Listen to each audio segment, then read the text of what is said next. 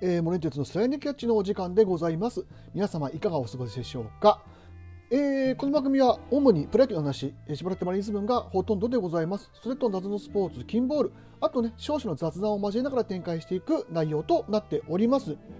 えー、さて、今日がですね、えー、もう11月になりました。11月の1日の、えー、月曜日、えー、お時間がちょうど今11時になったところでございます。はい。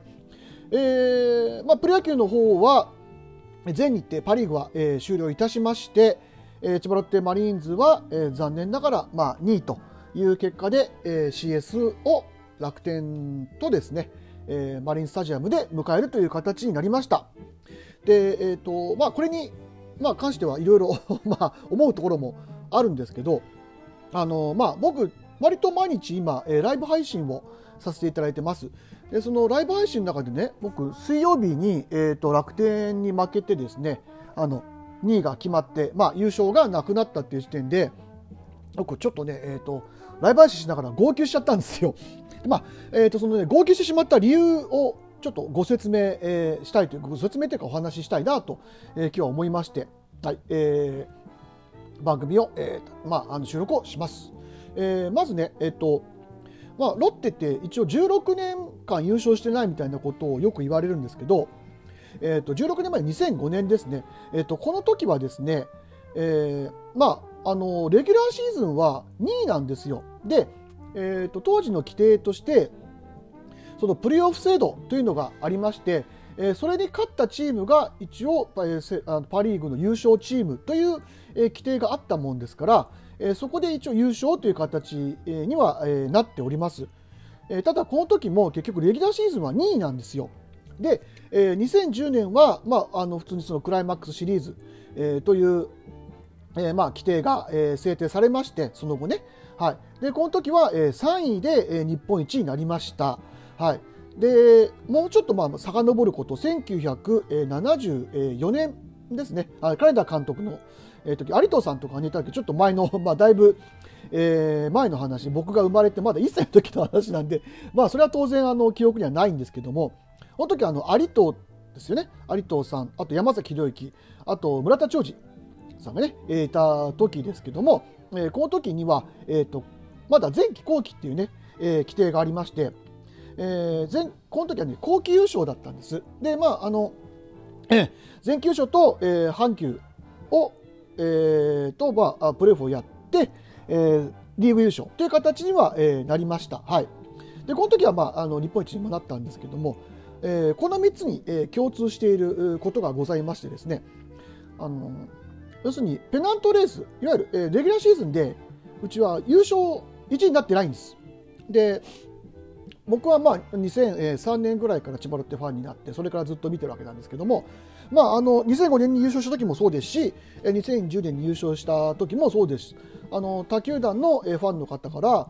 っぱりそのレギュラーシーズン取ってないからあの優勝って言えるのはどうなのみたいなことは、まあ、常日頃言われ続けていました、まあ、冗談も含めですけどもね。はいでまあ、それがあって僕の中ではすごくあの熟知たる思いをずっと背負ってたんですよ。でやっぱりロッテは強いんだ、ね、あの優勝できるチームなんだっていうのを、まあ、あのやっぱり証明してほしかったっていう、まあまああのよね、おこがましい言い方になってしまいますけども優勝するのを、まあ、あの本当にここで勝ってロッテは強いんだって見せてほしかったわけなんですけども、はい、で今年はそれ、まあ、いろんなね、そのオリンピックブレイクがあったりだとか、まあ、コロナの関係でね休暇打ち切りになったりとかいろんなまあルールの変更があと外人枠の関係とかルールがあってで、まあ、オリンピックにもうちは呼ばれなかった選手がね、まあ、そういう、まあ、いいか悪いか分からないですけどそういうこともあって、まあ、本当にあの優勝するにはいろんなその絡みがあって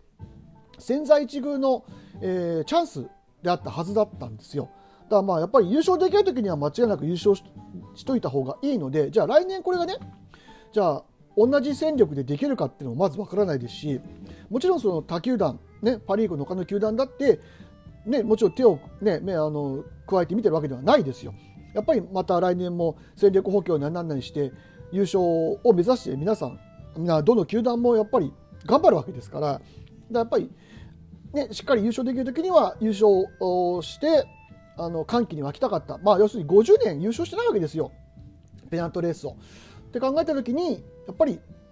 したかったなっていうのがあってでまああの佐々木千早がね、えー、最後、まあ、今年1回も負けがついてないピッチャーが打たれて、えー、負けがついて負けてしまったというところもなんとなくまあ象徴的だなというふうには思いましたけども、まあ、選手は本当によくやってくれました。はい、であのやっぱり限界はあったんだろうなというふうに思います。あの今の戦力だとあの選どうしてもやっぱりその代打の選手層だったりそのバックアップの選手層選手層だったりっていうのがやっぱりちょっとや、ね、オリックスに比べて薄かった。あとまあ先発のピッチャーの質がやっぱりそのバファローズっていう山本と宮城っていうね、えー、2桁勝ったピッチャーが、えーえー、大活躍をしてくれたっていうのに、まあ、対しうちは、まあ、受賞したのが、まあ、あの小島が覚醒してくれたのは本当に良かったんですけどあの他の、ね、先発ピッチャーがもう一つやっぱりあの波に乗れなくて、まあ、防御率も3点台後輩から4点台っていうちょっとねなかなかあの中継ぎの足を引っ張るというか、ね、中継ぎに頼らざるを得ないような状況になってしまったっていうのが、まあ、最後に来てちょっと苦しさを出してしまったかな、まあ、もちろん打てないっていうのもね前提にはあるんですけどもあったかなというふうに思います。はい。まあ、こういうのは、言い出すときりがないんであの先般を探すみたいな言い方になってしまうんであんまり好きじゃないんで、まあ、これぐらいにしておきますけども、まあ、とにかく、えー、来年に関しては本当にあの選手だけじゃなくて、まあ、コーチ陣あと、まあ、井口監督も含めあの、まあ、続投も決まりましたのでね、はい、あの全員が成長するっていうあのイメージを持って例えば采配面でもそうです。コーチングの面でもそうです、ね、本当に全員があの成長して、えー、どうしたらいいかっていう常に考えてえ野球に取り組んでほしいなというふうに思います。まあ、あのまだ別にシーズンが 終わったわけではないんでね、まあ、CS っていうのも残ってますけどやっぱりなんか僕の中ではやっぱりペナントで勝ってほしかったっていう思いが強かったもんですからあの、まあ、時間はね水曜日に負けてからちょっと時間は経って少し落ち着いてはきましたけどもまだやっぱりちょっと CS に向けて、まあ、来週 今週末あるんですけどなんかまだちょっと切り替えきれてないところがあって、はい。まあ、もちろん始まったら見るし応援はするんでしょうけどもやっぱりなんかちょっと、まあ、まだその完全にグッて入るっていうところまでは行ってないかなという、えー、気はします。はい、申し訳ございませんということで、はい。まあ、あのそれが一応僕の中での、えー、理由でございました。はい。まあえーと、話をねまたちょっとあとコロッと変えまして、えー、あのロッテはまだ、えーと、戦力外のね、えー、通告っていうのがあの本格的に始まってなくて、えー、今中引退とあと、まああのえー、育成の選手のね、えーと、戦力会っていうのは、えー、で出てますけども、まあ、一応あの引退選手の紹介だけさせてください。えーねえー、最終戦で見事なピッチングを披露しました南正樹投手、ねえーまあ、あのピッチングだけ見てるとまだいけるんじゃないかって思っちゃいますけど、やっぱり本人がね、まあ、だいぶ、まあ、今年1軍にもほぼ上がれなかったっていうところで、体力的にもきつ、ね、あの黄色人体骨化症っていうね、えー、難病も抱えている体の状態で、やっぱりちょっときつかったのかなというふうに思いました。はいあの本当に11年間あの11年間かお疲れ様でしたというところでございます。それと、えーまあ、シーズン途中で、えー、入ってくれました、えー、入団しました国母哲也内野手、えー、彼も現役引退ということに、なりました。ああ本当にあのオリックス戦で打ったねあのホームランが見事でしたけど結局あの1安打だけで、ね、終わってしまってその後はちょっとね、えーと、バッティングの方では結果を出すことができなくて、まあ、下にいてそのままずっとという形になりました。